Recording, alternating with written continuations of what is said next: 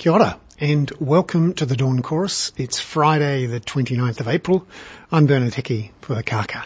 This is my daily email newsletter for subscribers and a podcast that I do on various things, including housing unaffordability, climate change in action, and child poverty reduction. And thanks to our paid subscribers for that. I wanted to talk today about what might happen over the next year or two in not just the global economy, but also what's happening here, uh, both in an economic and political sense, and how it affects housing in particular. Got to remember that house prices are a function of, in large part, what's happening with global interest rates, as well as a lack of supply in the New Zealand market. But they're also a function of what's happening with the various tax arrangements around housing as an investment. So let's look over the next six to 12 months and certainly out towards next year's election, which is likely probably sometime September, October, November. And also look at what's happening in the polls, which currently have National ahead of Labour. So, overnight, uh, we had some interesting news out of the global economy and financial markets that tells us a few things that I think might surprise a few people. Firstly, the US dollar hit a 20 year high overnight against a basket of currencies. In particular, it's risen very fast against the yen, i.e. the yen has fallen very fast against the US dollar. It's also risen to a five year high against the euro. The yen actually hit a 20 year low against the US dollar. And our own New Zealand dollar has also fallen versus the US dollar to 64.9 US cents. That's near a two year low. So what's going on here and why does it matter? Well, the US dollar is rising very fast because financial markets are now expecting a very fast rise in US interest rates, particularly short-term interest rates. Remember the US Federal Reserve, which is the biggest central bank in the world and which effectively controls the amount of money that is denominated in US dollars, which is the world's reserve currency. It has changed its view about inflation and interest rates over the last four or five months. Round about November, December, the Fed, which up until then had taken the view that inflation was transitory and it didn't need to react too harshly with higher interest rates to whack inflation on the head. Well, the very high inflation rates we're seeing in the United States and elsewhere, so over 7% in the United States, 6.9% here, has convinced the Fed that it really needs to react quickly and fast and high with interest rates. And in the last week or two, we've seen financial markets who bet on these things by buying or selling bonds or bills or various futures take the view that the US Federal Reserve will increase the US Fed funds rate, which is the American equivalent of the official cash rate, by 150 basis points to almost 2% in the next three months. So that would be a quadrupling of the basic interest rate in the United States in 90 days. That will be amongst the fastest monetary policy tightenings that the United States has ever had proportionally. And it's already being reflected in the long-term interest rates that regular Americans pay. So in America, instead of getting a one or two year fixed rate, you get a 30 year fixed rate. Uh, which I won't go into too many details, but is there because the US government effectively underwrites the um, mortgage bond market that allows people to fix their rates for 30 years. And those 30 year rates have risen by two and a half percentage points, so 250 basis points to 5.3% in the last 10 or 11 months. That is also the fastest rise in mortgage rates in US economic history. And that's starting to flow through as you'd expect into consumers being not quite so happy about the future. with um, a big drop in stock prices for house builders in the United States and a real drop off in house price inflation at the margins and in house building, which is a big part of the US economy. So higher interest rates are already having an impact on the US economy. And this morning, surprisingly, we got some figures out from uh, the US version of StatsNZ, which showed there was actually a contraction of US GDP in the first quarter of this year.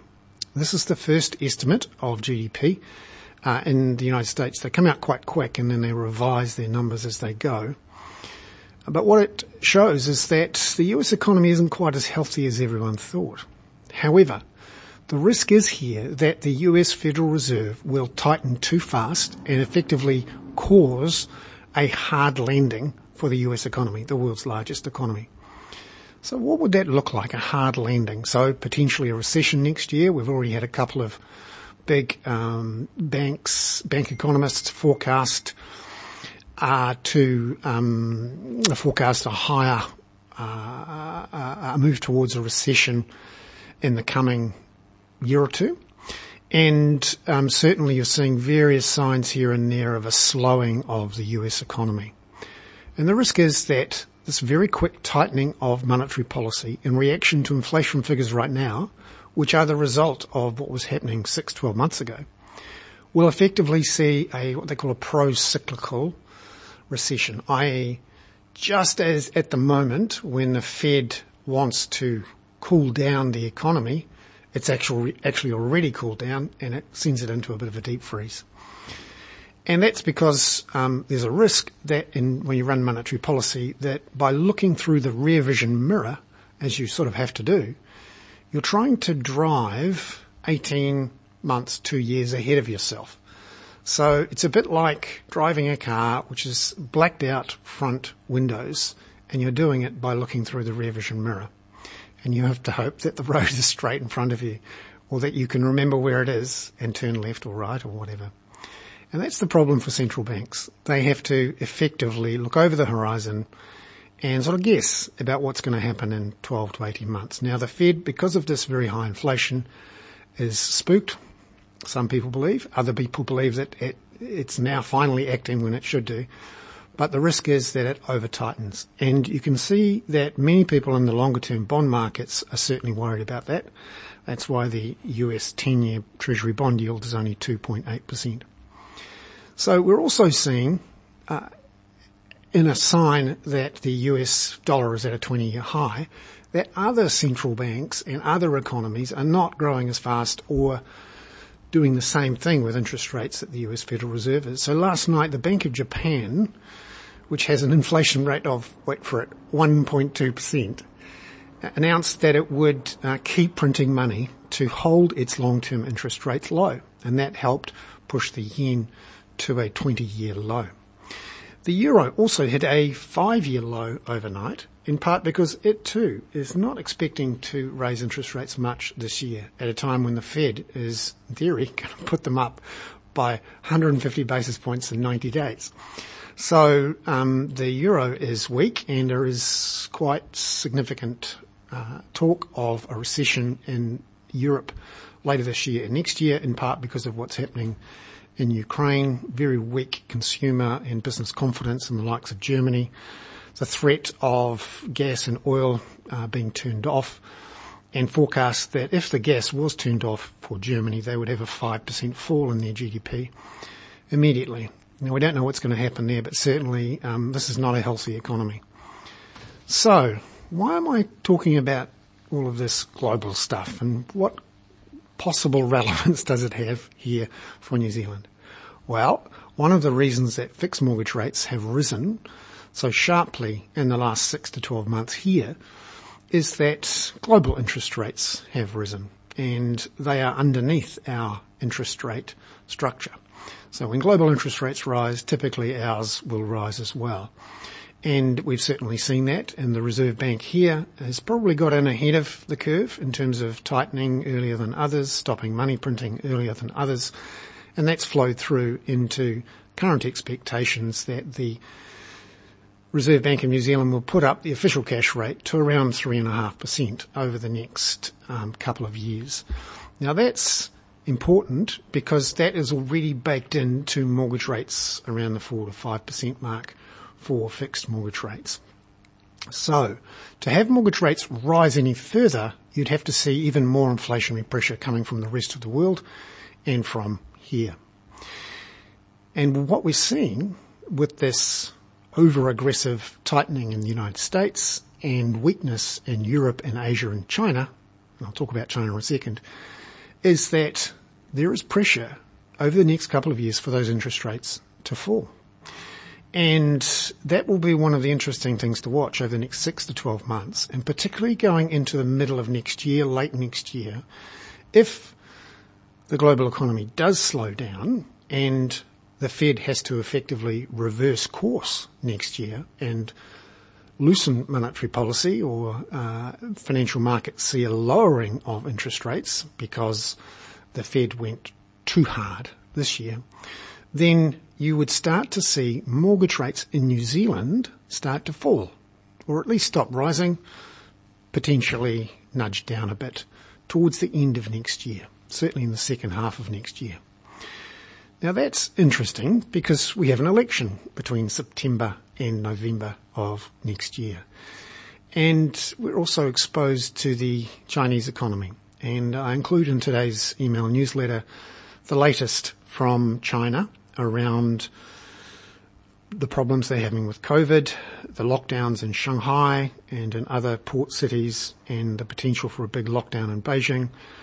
There have been some loosening of restrictions in Shanghai in the last couple of days. But what we're seeing is real problems inside the Chinese economy, particularly in logistics, in between the cities where uh, transport and trucks are restricted in their movements to stop COVID from spreading. And a news that has uh, dribbled out over the last couple of days that Shanghai has actually stopped taking in new refrigerated shipping containers or what they call reefers. And that's because the shipping lines going into Shanghai have worked out that there is no more space left on the docks for refrigerated shipping containers. You can't just dump them there. You have to plug them into something. And that's a problem. Fonterra uh, came out last night and said that it was trying to reroute a lot of its refrigerated shipping containers outside into other ports. But some of those other ports are also starting to close because of various COVID restrictions and supply chain problems. So China is in real trouble, and I quote um, an experienced observer there who says that the Chinese economy is in the worst place he's seen it at, at since 2008, and he is genuinely concerned as much about civil unrest uh, around the uh, harshness of the lockdowns. So, let's put all this together. The Fed over tightening and driving US economy into a hard landing probably coming through next year. Europe possibly going into a recession caused by the Ukraine war, and China in all sorts of trouble and already loosening monetary policy itself. Does anyone really think that interest rates are going to be rising? In fact, they're more likely to be falling towards the end of next year in New Zealand. Why is that relevant to us? Because whenever interest rates fall, that tends to push up house prices here. Now, the other thing that's um, floating around, and which means I think that there is a chance, a quite high chance, that by the end of next year, from September onwards, that spring open home season, we will see a rebound in house prices. In part because the Reserve Bank effectively signalled this week that it's very unlikely to be putting DTI, debt income multiple controls in before the election. And if Labour is still in trouble in the polls, come next year, they're very unlikely to agree to using that debt to income multiple control. And secondly, National, who are currently ahead in the polls, have promised to do a bunch of things that would push up house prices. That includes removing the 39 cent tax rate, changing tax thresholds in ways that homeowners, mostly, would receive most of those tax benefits in the form of extra cash. Many of whom are able then to turn that cash with a bit of borrowing from banks into buying of uh, more properties. And uh, the national opposition has also promised to remove the interest rate deductibility uh, rules put in place by Labour, which would make rental properties more attractive for investors, and to wind back the uh, 10-year bright line test, which was also a discouragement to rental property investors. So we face, towards the end of next year, if people are confident that National will win and interest rates, particularly fixed mortgage rates here, are falling or at least flat, that uh, we see a rebound in house prices in the spring and summer of 2023. Just in, in the same way that we saw a big surge in house prices immediately after the 2014 election. This was the one where Labour promised a capital gains tax and there was some doubt about whether National would win. John Key won and there was a housing price explosion the next weekend. I'm Bernard Hickey. That was a Dawn Chorus, my daily podcast that goes out to paid subscribers on the Kaka, which is my daily email newsletter and podcast uh, for paid subscribers. And if you, you're listening to this because you're one of the free subscribers or you've just stumbled in, I'd love it if you subscribed. You'll be supporting my work covering housing unaffordability, climate change in action, and child poverty reduction. Taki.